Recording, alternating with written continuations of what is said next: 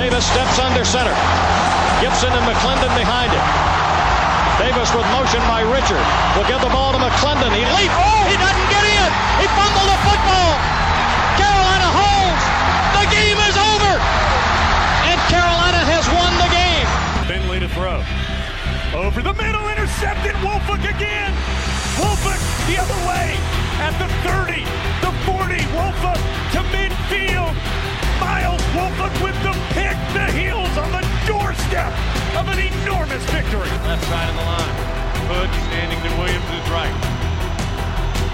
Williams gonna throw. One on one. Davis has it. Touchdown. Carolina wins. Carolina is the Coastal Division champion. Bernard fields it at the 26. Heading to the far side. Gio at the 35. Gio, he's at the 50. No, he's not. Yes, he is. Gio is going to take it for a touchdown. Are you kidding me? Connor Barth for the possible win. Snap, spot, kick away, high enough, long enough.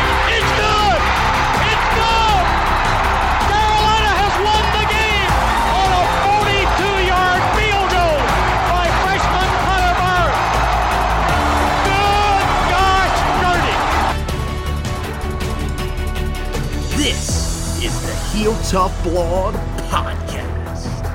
Hey guys, and welcome in to this edition of the Heel Tough Blog Podcast. And that's right, we're on video for the first time since, well, last August out at Moo and Brew in Charlotte. We did that game, we did that before the South Carolina game. And now uh, we are probably going to be going to video podcast here. Uh, we're still going to be on, on Spreaker. We're still going to be uh, uploading through there. You'll still be able to find the podcast on all your favorite podcasting sites. We'll just take the audio that we do from this and put it in there. But uh, a lot of the shows going forward uh, will be through video. There's going to be some cool things that we're going to be able to do uh, for you guys. So uh, we figured we'd take it to video mode um, going forward, uh, especially here as we get ready to begin uh, what is an unorthodox but still very exciting 2020 season. I think I speak for both of us when I say we are very excited about the possibility of this Tar Heel team being very good this year. There's a reason that they're ranked inside the top 25 in the AP poll, ranked inside actually the top 20. Um, and with, you know, nothing's potentially breaking right, uh, this Carolina team could find themselves in college football playoff contention this season, a year that is pretty much unlike any other.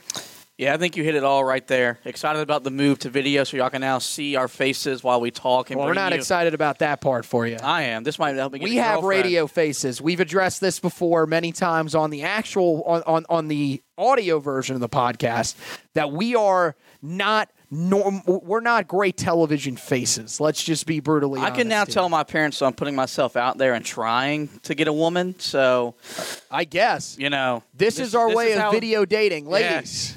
It's How's worked it better than any other account, but no, you're right. A lot of a lot of excitement and a lot of expectations in only year two of Mack Brown. I, I think you know when he came back, we wanted to temper when we'd get to this part of the expectations. But you win seven games, you got a quarterback like Sam Howell. It, it's a reason why we're sitting in year two. And like you said, this team, if, if they if enough things go right, they could be in the in the college football playoff discussion when we get that first ranking November 17th. Well, hey, we're going to go through this team, kind of break it down for you here over the next two weeks. Of course, we'll start today on the offensive side of the ball. And look, this team last year, a much different team the first game of the year than the team that we saw at the end of the year.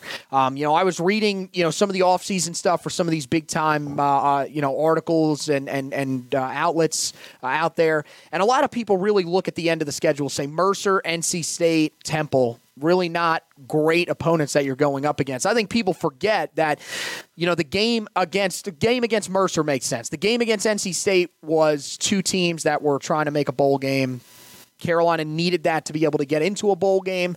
Uh, so there, and and that's a rivalry that has been dominated by NC State in recent years. Even Right. though that NC State team wasn't that good, uh, to me, especially to be down as they were at halftime, come back with that second half performance and take over and win that game by 31 was something else. And then Temple, that was a team that coming in was eight and four. They had some pretty good defensive numbers. That was not a team as you would They expect could with rush any the Temple team. which was our weakness at that time. Right. Yeah. Quincy Roche, who's a guy that they're talking about at Miami, could be one of the best pass rushers in the country, was on that roster and played in that bowl game. Right. So let's not act like this was a team that was a pushover. But you know, you look at the overall stats from last year. Uh, you know, as a you know total offense, four hundred and seventy-four uh, point zero yards of total offense, uh, rushed for one hundred and eighty-eight point two yards on the ground. Pretty good numbers for them after you know the the previous few years they had struggled rushing the football. Surprisingly, in 2018 they ran the ball well, but that was one of the things towards the end of Larry Fedora's time in Chapel Hill. Uh, the Tar Heels really struggled to be able to run the football well, and of course, uh, 285.8 yards per game through the air, uh, and that's I think the area that we got to begin with. And we'll start with that quarterback group. You talk about Sam Howell, you know, coming off a historic freshman season, uh, now you know looking to see what he can do in year two here in Chapel Hill. And I mean, you, you look at the statistics from him a year ago: uh, 3,641 yards, 38 touchdowns, which was not only a new program record, also a true freshman record for uh, the NCAA, and only threw seven interceptions. So he took care of the football, still made big plays. And I think the thing that we saw as the year went along, you know, we saw him early on in the season be faced with some really tough late game situations. There's still people saying that they want to see him get a little bit better in those late game situations. I think for a true freshman, he looked pretty good. I think you're going to see, you know, even more maturity, really not only from him, but the guys around him in those scenarios going forward. But the thing where I, you know, that I saw from him early on, and I pointed it out to you in the first game of the year, and we saw it sort of elevate as the year went along, was just his ability to throw the ball down the field with with so much precision accuracy. I mean, this guy is probably the best deep throw of the football that we've seen in Carolina football history. I would say. Yeah, no, I don't think that's even really a question. Um, he amazed us in a lot of different ways last year that we, we raved about for 12 weeks, 13 weeks, and all offseason. He's the third best quarterback in college football, right behind Trevor Lawrence and Justin Fields. And you're not I would gonna- I, I would agree. I don't think that. it's really much of an argument.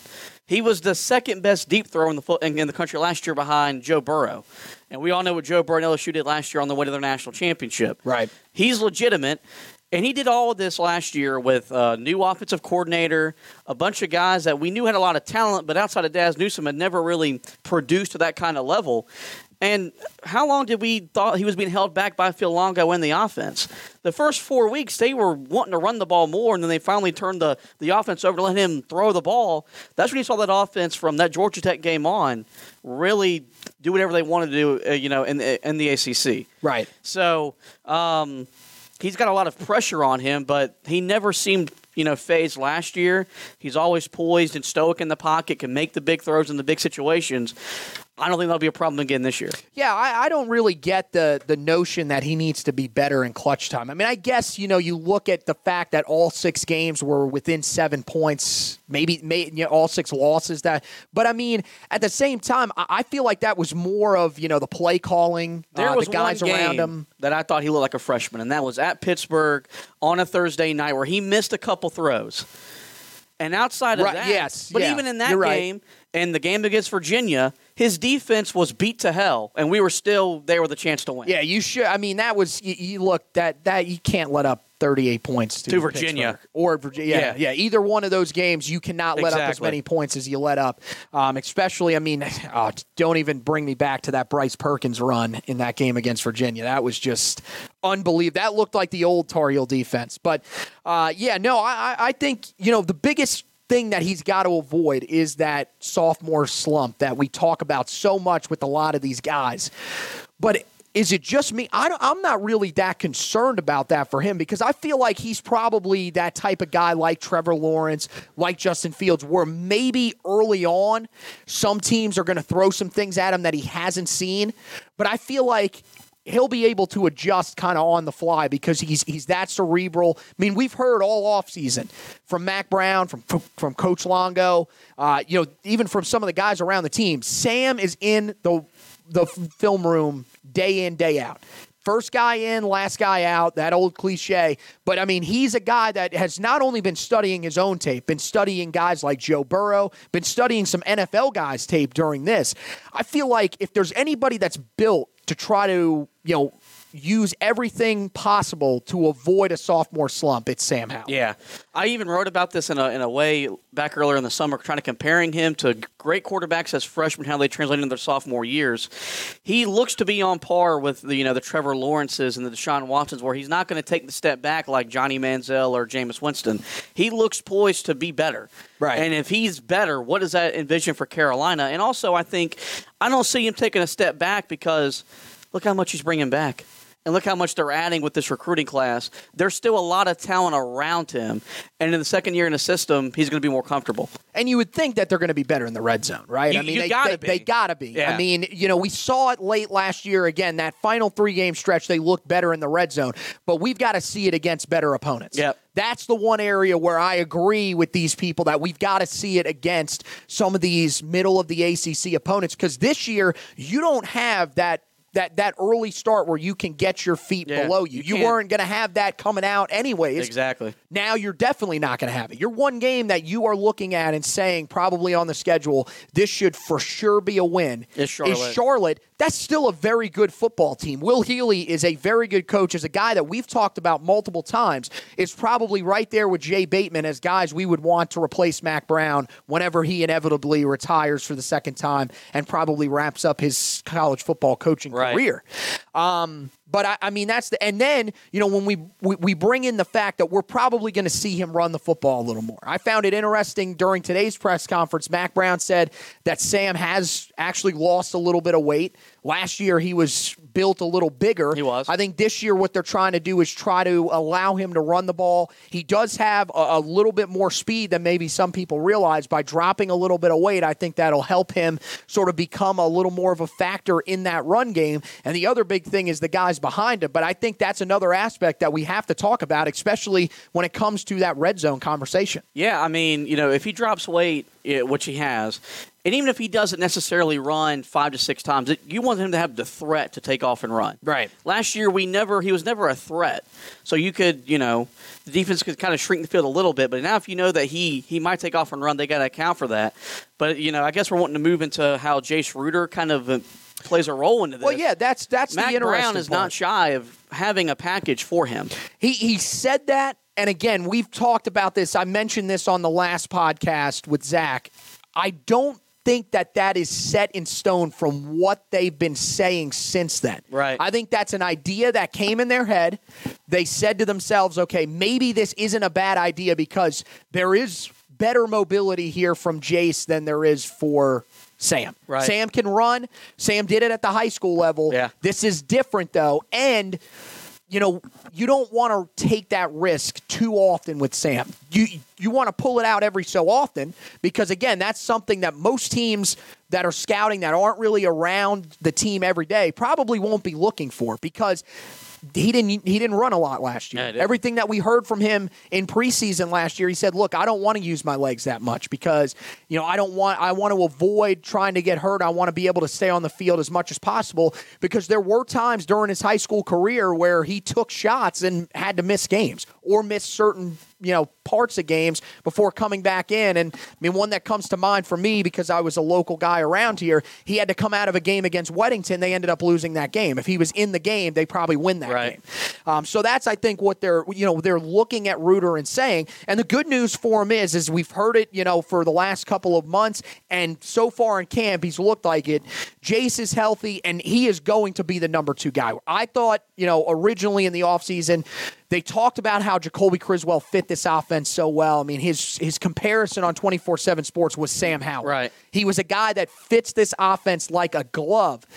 But it feels like Jace has control of that job and now might even be doing enough to potentially get himself a couple reps throughout Yeah. the season. And I mean, you know, I think we they need quarterback depth. So this is a good thing that they're they're building Right. now. They I'd make the argument, especially when they get Drake Maye in there, they may have the best quarterback room in, in college football.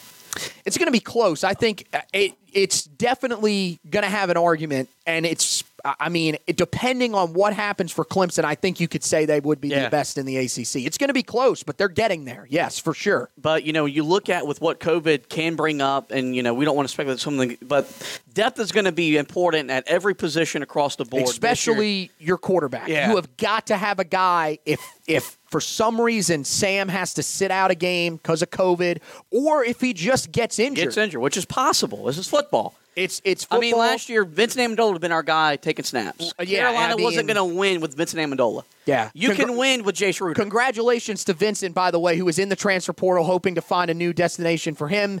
I guess he, sh- in his mind, showed enough that he's going to be able to go out and maybe potentially find somewhere, you know, at the FCS ranks or maybe even in the FBS ranks to get a job. But yeah, he's off the roster.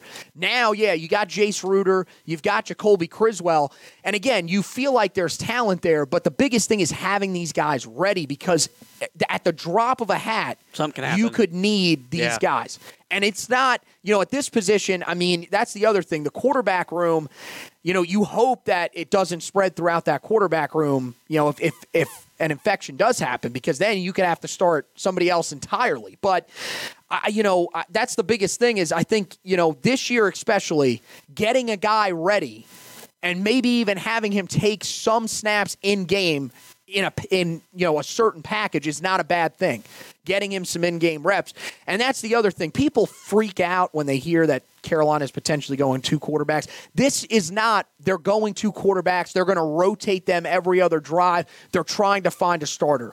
They think that Jace can bring them something in specific packages. Sam Howell is this team's starter, and I'm telling you, by the time that he leaves, he will be the best quarterback in program history. Yeah, the stats will say it. Yeah. The the eye test will say it. There is no reason to be concerned that Jace Ruder is challenging him for a starting job. That is not even remotely happening. And- Jace knows that. The staff knows that. Sam knows that. My thing is that if, if this team was to go to two quarterbacks, which they're not, I trust them a hell of a lot more with Mack Brown than Larry Fedora trying to run two and Phil. Longo. Yeah. Yes. Yeah. So got I think that's the thing you got to look at is this is a different staff, different regime. This wasn't Larry Fedora with we had Trubisky and Marquise Williams.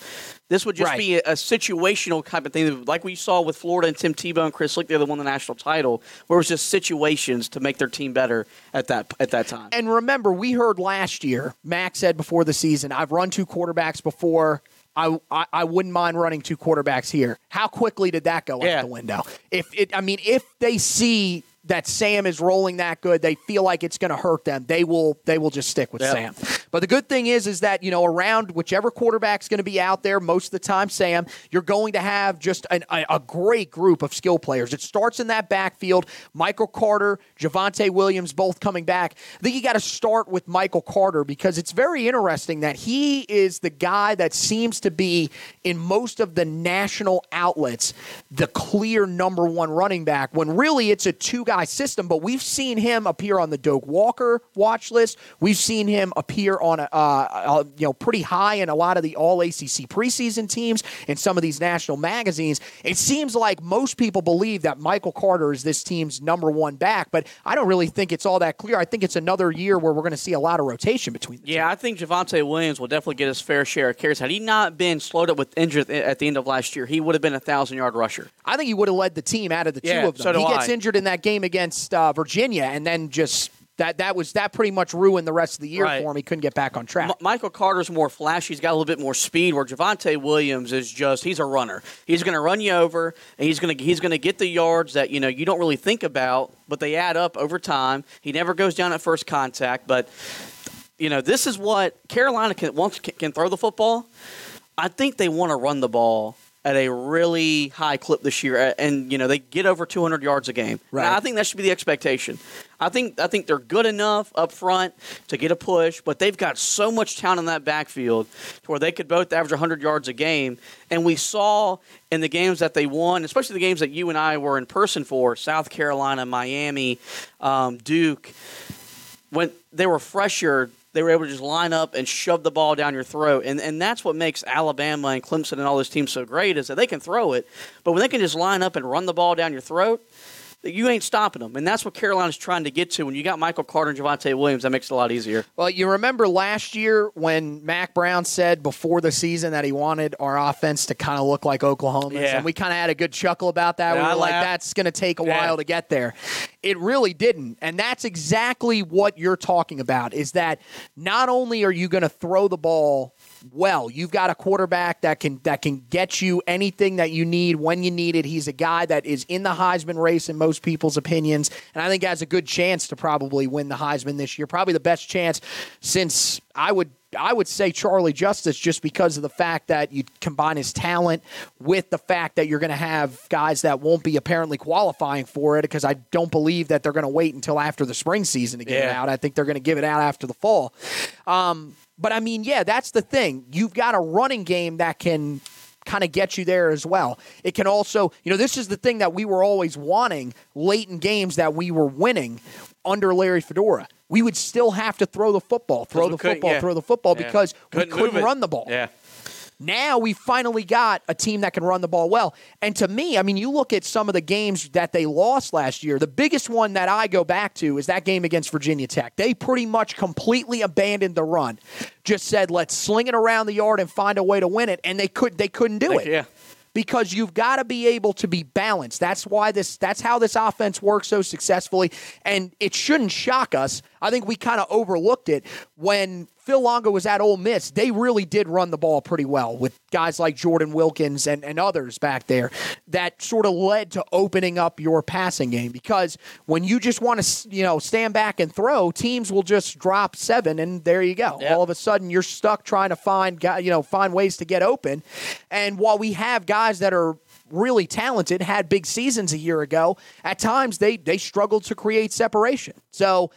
You know, I, I I- think you know if you look at that running backs, those running backs, like you said, though, I mean you you got to be very confident, especially in those top two guys that we talked about. Like what you said about Javonte, really that straight line runner. You mix that with Michael Carter, who uh, you know, look doesn't I mean doesn't run soft, but is able to get to the outside, Yeah. a little more of a technical runner um, this season. I'd like to see him sort of add just maybe a little bit more speed so that we can hit more of those home run plays. I felt like there were so many running plays like that a year ago where you felt that they were one tackle or, away from breaking that long run off, and they just could never seem to break off that 60, 70 yard run till the game against Mercer where Antonio Williams barst off a long run. So did Michael Carter. But, um, you know, the good thing is, is, you know, you got those two guys. Now, there are questions behind them.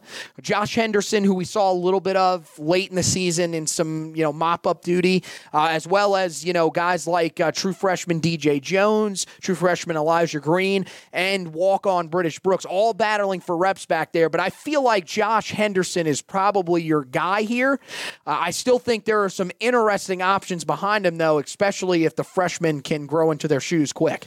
Yeah, and I think Mack Brown is going to want to have three guys he can count on. You know, you got Michael Carter. You know, you got Javonte Williams.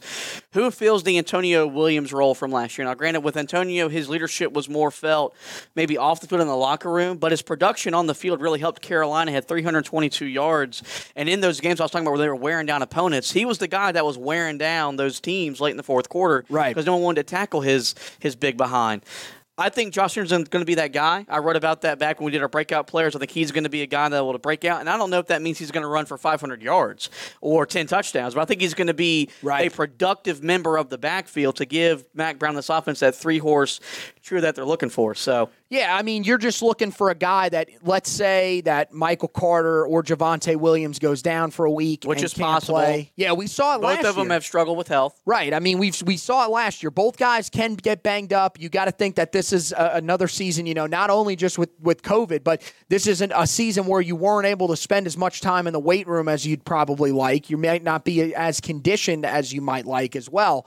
Uh, that's one of those areas where Josh Henderson could factor in. I mean, look, last year, 18 carries, 127 yards, Yeah. no touchdowns. Now, granted, again in mop up duty, but still, I mean, that's 7.1 yards per carry. That's that's not bad. That's something that could help your your offense this year. And even if it's not him, if one of the other guys steps up and really breaks out, I would think if I'm going to go with one, it'd be Elijah Green. I think he's more of that home run hitter that maybe the Toros are looking for. He's got a little more speed, very experienced at the high school level. I mean, he went uh, to three state title games and won them back to back years or back to back to back years to finish out his high school career. So, I mean, look, he's kind of been there, done that uh, in terms of, you know, making long playoff runs and stuff like that. So, in terms of durability, might be your guy as well. That's that's probably the name to keep an eye on there. You go out to the wide receiving group, and man, we talk about, you know, the deepest positions on this team. I think with the guys that have opted out, at defensive back, who we'll talk about next week. I think this is now the deepest position on the team, no doubt. Um, you, of course, bring back Dyami Brown, Dazz Newsome, Beau Corrales. Uh, that that trio last year just fantastic. All three guys over 500 yards, over uh, at least six touchdowns receiving. Uh, the top two, Dyami Brown and Dazz Newsome, both over a thousand, both at least 10 touchdowns. Just a fantastic year from those guys. You know, Dyami's your home run hitter. He's been your deep threat. I mean, look, he he somehow I think this slipped under the radar. He almost challenged Mack Hollins' year back in 2015, 20.3 yards per catch. And we're talking about a guy that caught 51 passes, too. Yeah. So this guy was the definition of a home run hitter. If you don't know how good of a deep threat he is, just go back and watch that Virginia game. That'll show you right yeah. there. Uh, Dazz Newsome in the slot was fantastic, led the team with 72 catches. Uh, short of, you know, I, I thought maybe it was just me everything changed for Dazz in that Virginia Tech yeah, game. That's there where was, it all started. Yeah. It, there was a different mindset that he took. Remember that Virginia Tech pretty much took a took a pass on him, said we don't think he fits what we need. We don't think he's going to be all that great of a slot receiver. There's too many questions on him. Basically, allowing him to come to Carolina, he wanted to. He, he took that personally, wanted to show him, and that was that was a different guy the rest of the way. And then Beau Corrales, I mean, I, he he really shocked me last season. You know, you got to remember, starting the year, that game against South Carolina, he didn't start that game. Didn't start against Miami either. Nope. Antoine Green started both of those games, but he goes down. Beau Corrales ends up having to step up, and Beau became the number three wide receiver on this team, and a really good one at that. I mean, arguably, you put him on any other team in the ACC, he's probably a really good number two for anybody. Yeah, I think when you look at this receiving core, is they've got all three levels that you're looking for. You've got your home run hitter in Dyami Brown, you've got your slot guy with Dazz Newsome, and you've got your red zone target in Beau Corrales. They've got guys at all three levels they can get the football to, and they're going to be productive. And they just they made life so much easier last year for Sam. I think that's one thing I looked at was that they were catching balls that sometimes they wouldn't have caught whenever it was Cade Fortin, whoever was under, you know, throwing the ball to them. They went and made plays. Some of that was Sam was given the opportunity to make plays, but they they just had the ability to go and jump up and make and make some uh, con- contested catches. And it's you know that's that's as good as a tree you're going to find in the ACC receiving wise. I'm looking at our little rundown here um, that you, you typed up for us. We got the Groves and Downs battling for uh, reps in the slot. I, I, do think you know you're talking about depth. There there is some depth there too. I don't know if I'd still go as far to say it's deeper than the backfield. Even though the backfield has got some guys that are sitting out due to COVID, but there is depth in that secondary or in the wide receiving core. I, I think it's deeper because I mean you look at I mean, just talking about Downs and and uh, and Groves battling. There was actually news on that today. Pretty much everybody's mindset now is that if Josh Downs isn't your backup in the slot, it'd be a stunner. He's another guy I think will break out. By the I, way, I mean he's he's everything that you want in in a slot receiver. I mean he showed it in the Under Armour. Uh, no, excuse me, not the Under Armour. The uh, Army All American game was fantastic. I mean, was just was the hardest wide receiver on that field to stop. Um, I mean, he's a as polished of a route runner as you're going to find. He's quick in short space. I mean, he's he's pretty much da- he's Dazz Newsome 2.0 in the in the middle of that offense for you. Right. And you would think that you know he's already at a level that Dazz probably was last year in terms of where people feel his skill set is.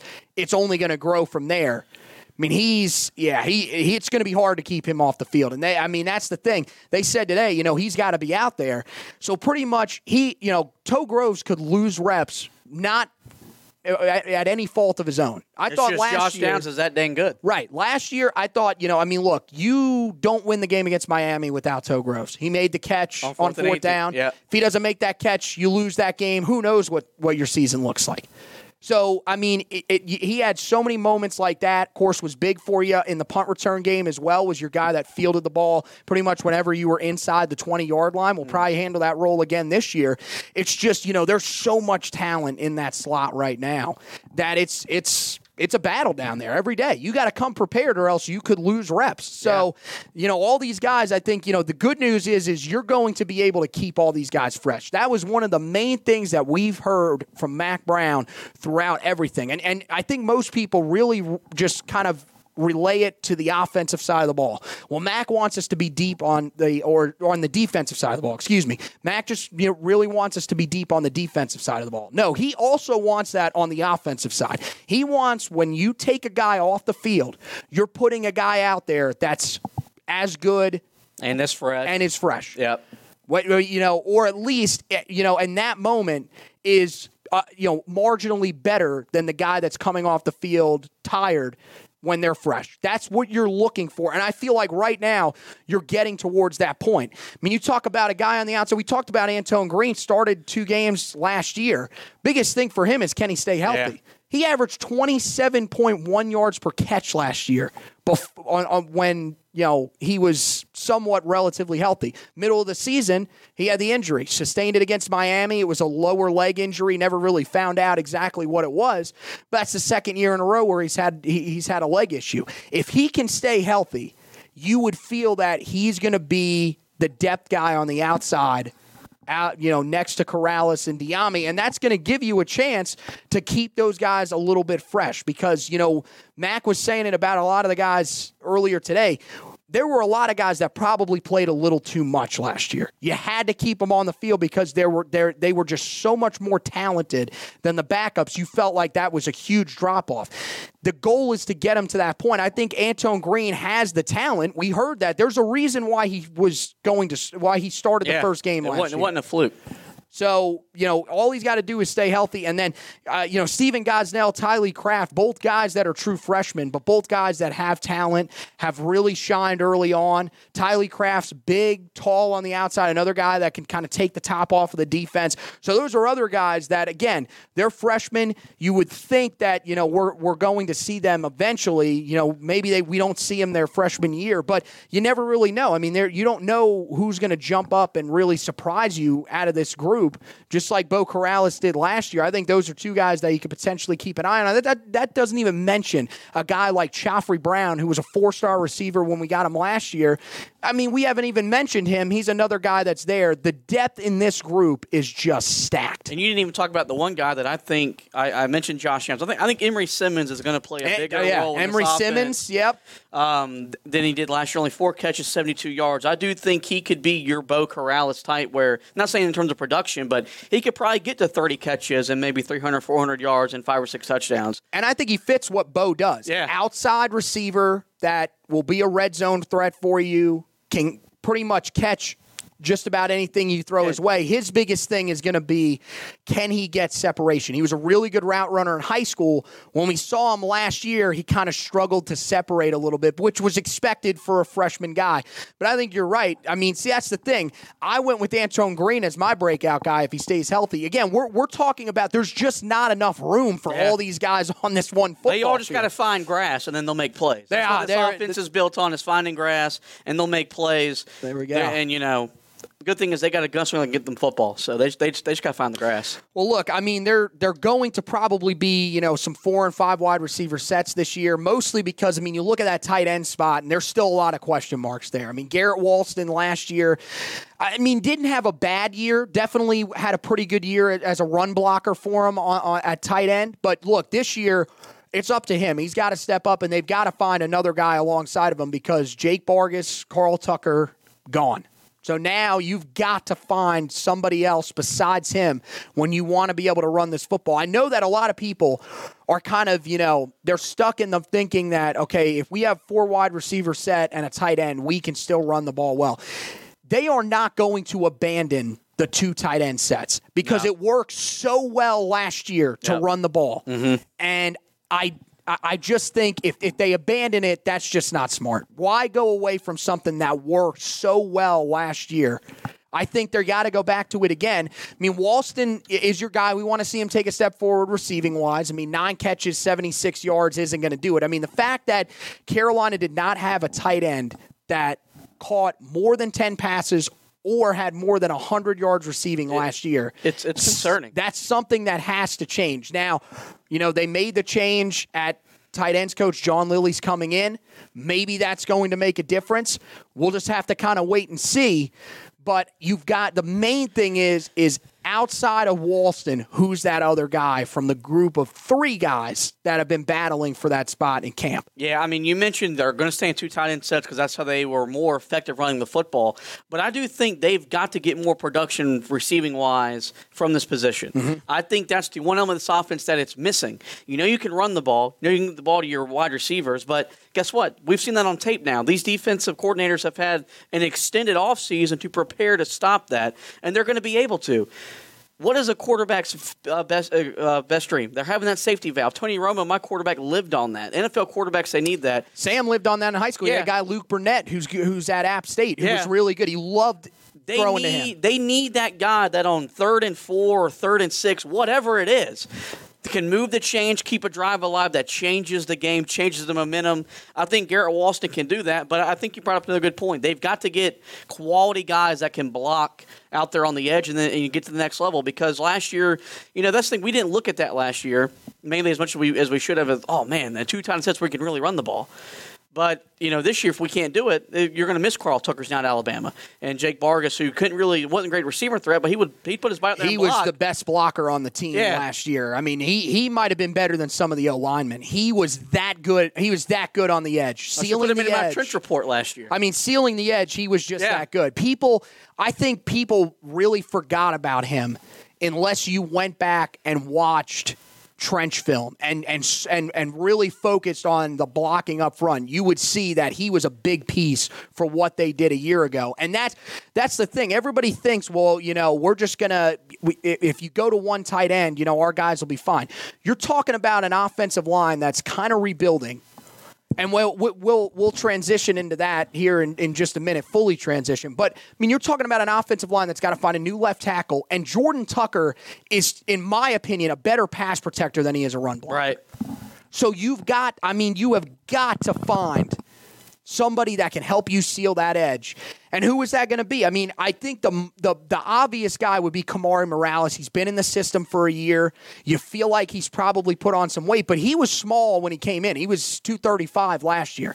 Um, and then you talk about guys like John Copenhaver. John doesn't really fit that. Copenhaver's more of a he's a thinner guy, um, sort of your your receiving tight end. When we brought him in, you know, I said this is the guy that probably resembles a receiver the most for Carolina since Eric Ebron was there in terms of a tight end that that thin body style. He what I think they were trying to go with when they got him was uh, an Evan Engram type from Ole Miss. I, I think that's kind of what they were envisioning with him. Kendall Karr is a little bit bigger. Problem with Kendall, he's coming off a torn ACL. He missed his whole senior season at Stuart Cramer. Is he going to be able to come in and immediately take over those reps there? I don't really know. One of those three has to step up. My mind tells me it's Morales. Morales also is a pretty good receiver. He was a good receiver in high school as well in Tallahassee, Florida. But he's I mean, we've got to see one of these guys step up and and quickly early in the year. And I mean, for Garrett Walston, we also need to see him take his game to another level. So Yeah. I feel like those are the biggest things on on uh, when it comes to the tight ends. And I thought that was the biggest question on the offensive side of the ball No, no, no doubt. as we're learning more and more, that may not be. This may be the offensive line. Mack Brown said today they have six guys that he feels would be ready to play if needed. He wants to have eight. He said, in order to feel really comfortable, he said this a couple of weeks ago, he'd want to have 10. I mean, you're not really near that from what you're telling us today. Just lost Billy Ross. Now, again, Billy was a depth piece, but remember, Billy started uh, uh, every game back in 2018. Right. So that guy, he has starting experience. You could use him at offen- at both offensive guard spots. So that's a bigger loss than probably people realize. You would think right now how it's looking. Okay, you know that Marcus McKethan's your right guard. I thought he was really, really good last year. I think he's probably the leader of your offensive line this year. Jordan Tucker's your right tackle, which I feel comfortable with him at right tackle. I thought he looked good, you know, in 2018 when he started the final game of the year against NC State. I thought that parlayed over into last year, and I thought he grew as the year went along. You got Joshua Ezeudu, who, you know, we saw he started the game at left tackle against App State, struggled. They kicked him inside to left guard. He was fantastic. He, he allowed one sack the whole year. Graded out as the best, the second best, excuse me, returning uh, pass blocker in the ACC for this upcoming season. Those guys are locked in. Then you get to the center position. Now, this seemed like it was going to be a battle between Brian Anderson and Ty Murray. Um, some people that I've seen are now saying that Ty Murray hasn't been practicing lately because he's been out with an injury. So now that looks like that's probably going to go to Brian Anderson. Unfortunately, Ty Murray will probably handle that backup role, but I think those reps will be split a little bit this year because Mack said he is a little concerned about how much they used Brian throughout the final 11 games of the season after he took over for Nick Polino. Right. Then you go out to left tackle. Asim Richards is your guy. That's you're you got to live and die by him because you don't have Tristan Miller, who you were hoping to have. He's opted out of the 2020 season. So now you've got to you you got some concerns here. Well, if Jordan Tucker's your best pass blocker, you could kick him to left. They've said no. They've said they will keep him at right no matter what. Even if there is an injury to Richards, they would move Ezeudu out to left tackle and uh, Jordan Tucker would stay at right tackle. So for That's some reason, you, you they feel they like they'd be willing to move him if he's your best pass Right. blocker. You want to you want to protect Sam's blind side. I guess maybe you got to wait and see he's on his backside 10, 12 times against Syracuse. Then that makes you make the move. I yeah, I mean, look, this team had had trouble a year ago protecting the quarterback. I I don't I haven't gone back and watched game, you know, each game and seen who, you know, is credited with allowing a lot of the sacks. Maybe there were more sacks that were allowed by Jordan Tucker than we originally realized. The other thing that's that I think could factor in there is maybe he's just better to his right side. Maybe he doesn't move as smoothly to his left. Maybe his, his right is the best area for him. And, and I'm fine with that. You know, Ezeudu's played left tackle last year. Now, I thought he struggled a little bit in that game against App State. He's going to have to elevate his play from there. But an ideal scenario, you wouldn't have to see that. But that's the other big thing about it. Not only are you trusting a guy in Asim Richards who played sparingly last year. I think there's some things to like about him. Clearly, I mean this this was a guy that we heard even before the COVID shutdown with everything that he'd been doing in the winter and everything that he showed the staff last offseason to earn the backup job. He was the guy. They were feeling confident Right. in him. But you, uh, now you've kind of got no choice. But I mean, you're talking about Mack said two weeks ago, Joshua Ezeudu is your backup at both tackle spots. If one guy goes down, they have to kick him out. And what's going to happen is you would think that sixth guy that they're comfortable with playing is probably the guy that started at left guard for the early part of last season, the first seven games, and Ed Montilus, who's good. He had some moments where he struggled. I think he He's a definitely backup. he struggled in pass protection. He's a pretty solid run blocker. Those are some areas that you got to get cleaned up with him. He's a nice backup, and that's a good guy to have. But apparently, outside of those guys, and maybe Ty Murray at center, you don't really have anybody that you're apparently that confident in. That's a little concerning to me. It's concerning everybody. I mean, when your when your head coach comes out and says, "I want to have eight at the minimum, ten at the max," and right now I got six, that's that's not good. And Mack's not going to say that if, if he if he didn't feel something that needed to be said. Like that was probably Right. maybe a way to motivate the guys that are in there. To, you know, hey, I need you to be better because I you know I want eight right now. I got six, but I mean, there's just I, we've been harping on it. You're going to need as much depth as as you've ever had because there are going to be stuff that's going to come up this year. Yep. And right now, the offensive line last year wasn't great. They probably cost Carolina a couple games, especially Pittsburgh against. We could not, you know, neutralize their front. If they can't do that, then you're not going to be able to run the ball as well. You're not going to be able to throw the ball as well. You're not going to win. Yeah, I mean, look, we talked about, you know, when the schedule came out, you know, you avoid Clemson, you avoid Louisville, you avoid Pittsburgh. They can get after the passer. You're still going to face teams like Miami. I know they don't have Gregory Rousseau. They still get after the quarterback. Yeah. That's one of the things that they're known to be able to do.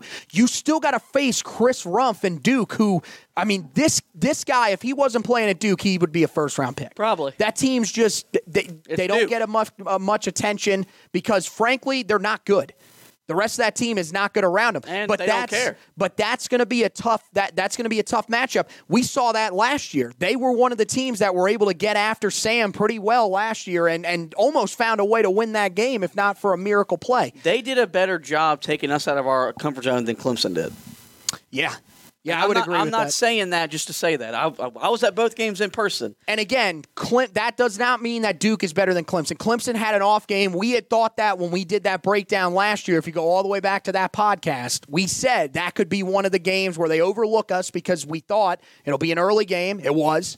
It's in our place, and it's in the heart of their schedule where they could overlook an opponent.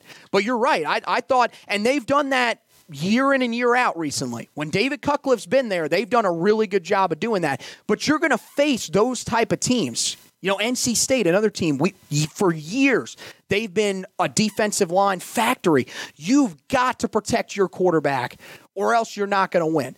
I know that we said, look, you know, we feel confident that Jace can come in there. I'm more confident in Jace than I was in Vincent Amendola a year ago. I will say that. That's no slight to Vincent. Jace Ruder is can get you guy. to six and four. Jace Ruder is not Sam Howell. I don't want to be six and four. Yeah, and and the thing is, is if you lose him for games against Virginia Tech, you lose him. That was another team. They destroyed us, especially on the inside. Yeah. getting after the passer.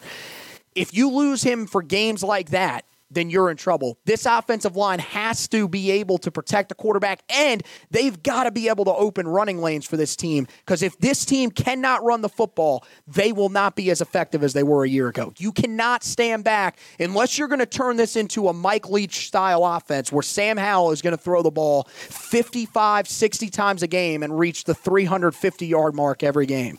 You're going to be in trouble. I don't want the offense to come to that, and we're not saying that. There are guys here that can get this offensive line in a good spot. I'm confident in McKethan. I'm confident in Tucker. And I like what I've seen from Ezeudu. Now, in his full year as a starter, we'll see how that transitions over the whole year. I'm confident that he'll be fine at, if he stays at left guard. Yeah. And, you know, the other guys, I mean, you know, I was hoping Ty Murray would probably get a chance there because we've heard that, you know, when he got recruited, this is the guy. This is the future of the center position. He fits exactly what we want in our system in a center. Yeah. Anderson's probably your guy for this year. He showed last year he's serviceable enough. He just needs to be more consistent. Yeah, he's he's a serv- he, he's he's a backup. Ah, backup he fringe fringe starter. I think he can handle Carolina, the starting role. Carolina's got to be more dominant up front Yeah. if they want to if they want to be seriously contending to beat Clemson or for this year we get we get Notre Dame at the end of our schedule. Right. You If- can't have teams pin their ears back Yeah. and just come after your quarterback. And and last year, if, if you can't block Virginia and Pittsburgh, you, you ain't going to block the big boys. That Yeah. that, that you want to that we we think we're we're ready to play again. Right now, the offensive line probably isn't ready for that challenge. Well, the good news is, is that of course they have wait until later in the year to face most of those teams. The first big test I feel for them will probably be. Do they? When do they, they play Boston College? I believe before they play Virginia. October third, I believe, is that date. Right. So those th- that's going to be back to back weeks. Boston College, who is always a very good defensive team, they always have guys up front that can rush the passer. Followed by that game against Virginia Tech, against a team that whooped your tail on the inside last year. Their their big men on the interior just destroyed your your offensive guards. Right. They've got to be better. And if they are, great. If not, you could you could be in some trouble. Those those could be two games where you're going to learn a lot about your offensive line going forward. But uh, you know, finding that depth. I mean, there's guys there. Jonathan Adorno, we've heard. You know, he's a true freshman. Played a little bit of offensive tackle. He's always ta- he's also taken some reps at uh, center. Um, somebody told me Wyatt Tanal. He had to sit out all last year because he got injured uh, just prior to uh, spring camp.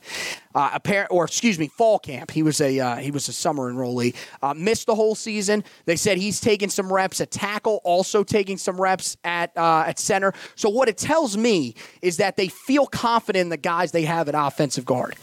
Because you got Montilus, you also got an extremely talented guy that we've been waiting to see break out in William Barnes. You know, this was a guy that a couple of years ago was the highest rated prospect the Tar Heels landed in his class. Right. And he just hasn't really taken off. I feel like they're confident in the interior play.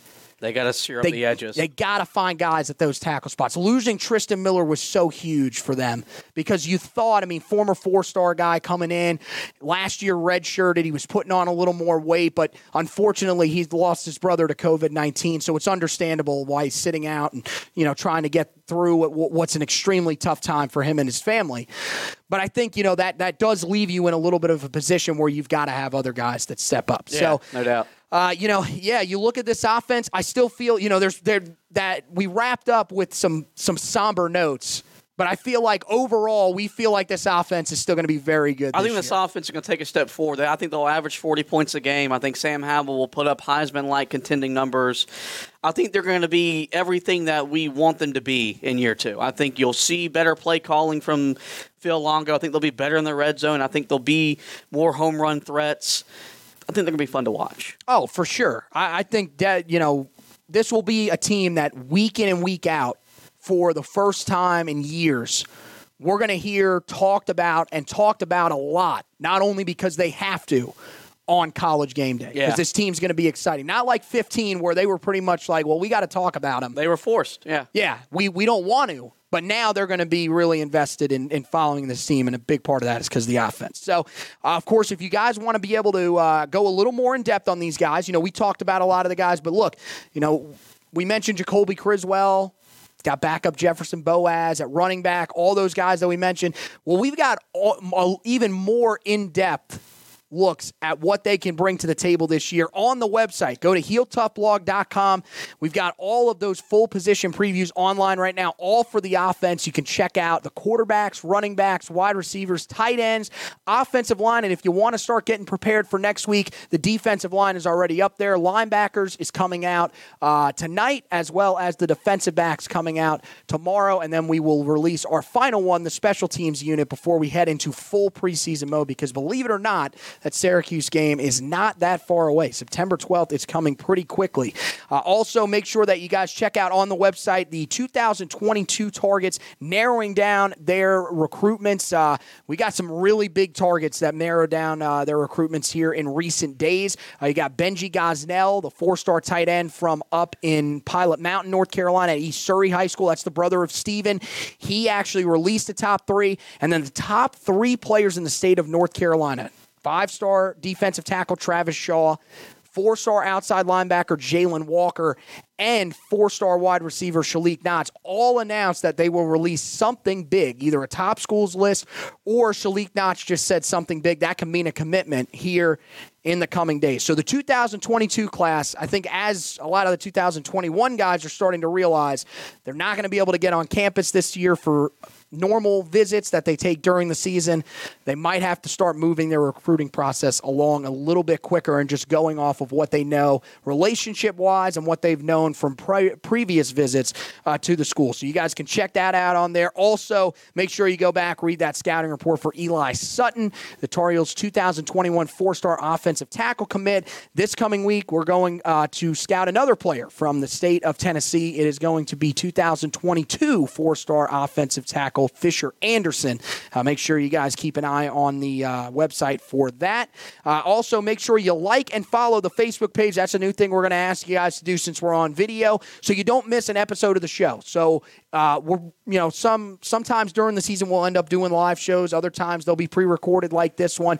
But at the same time, we want you guys to make sure that you catch whenever these editions come out. We want you guys to go ahead, leave questions in there. I'm going to have the video pulled up whenever I have it playing. So if you guys have any questions, we can always answer those questions for you guys. If it's a live show, of course, we'll answer them right on camera for you guys as well. And we'll be doing a few of those throughout the year. Also, if you're on the podcast platform, if you're listening to this on Apple Podcasts, Google Podcast, uh, Spreaker, anywhere that you listen to your podcast, make sure that you rate, review, and subscribe to the podcast whenever you listen. We would greatly appreciate that. So we want to thank everyone for watching and those for listening.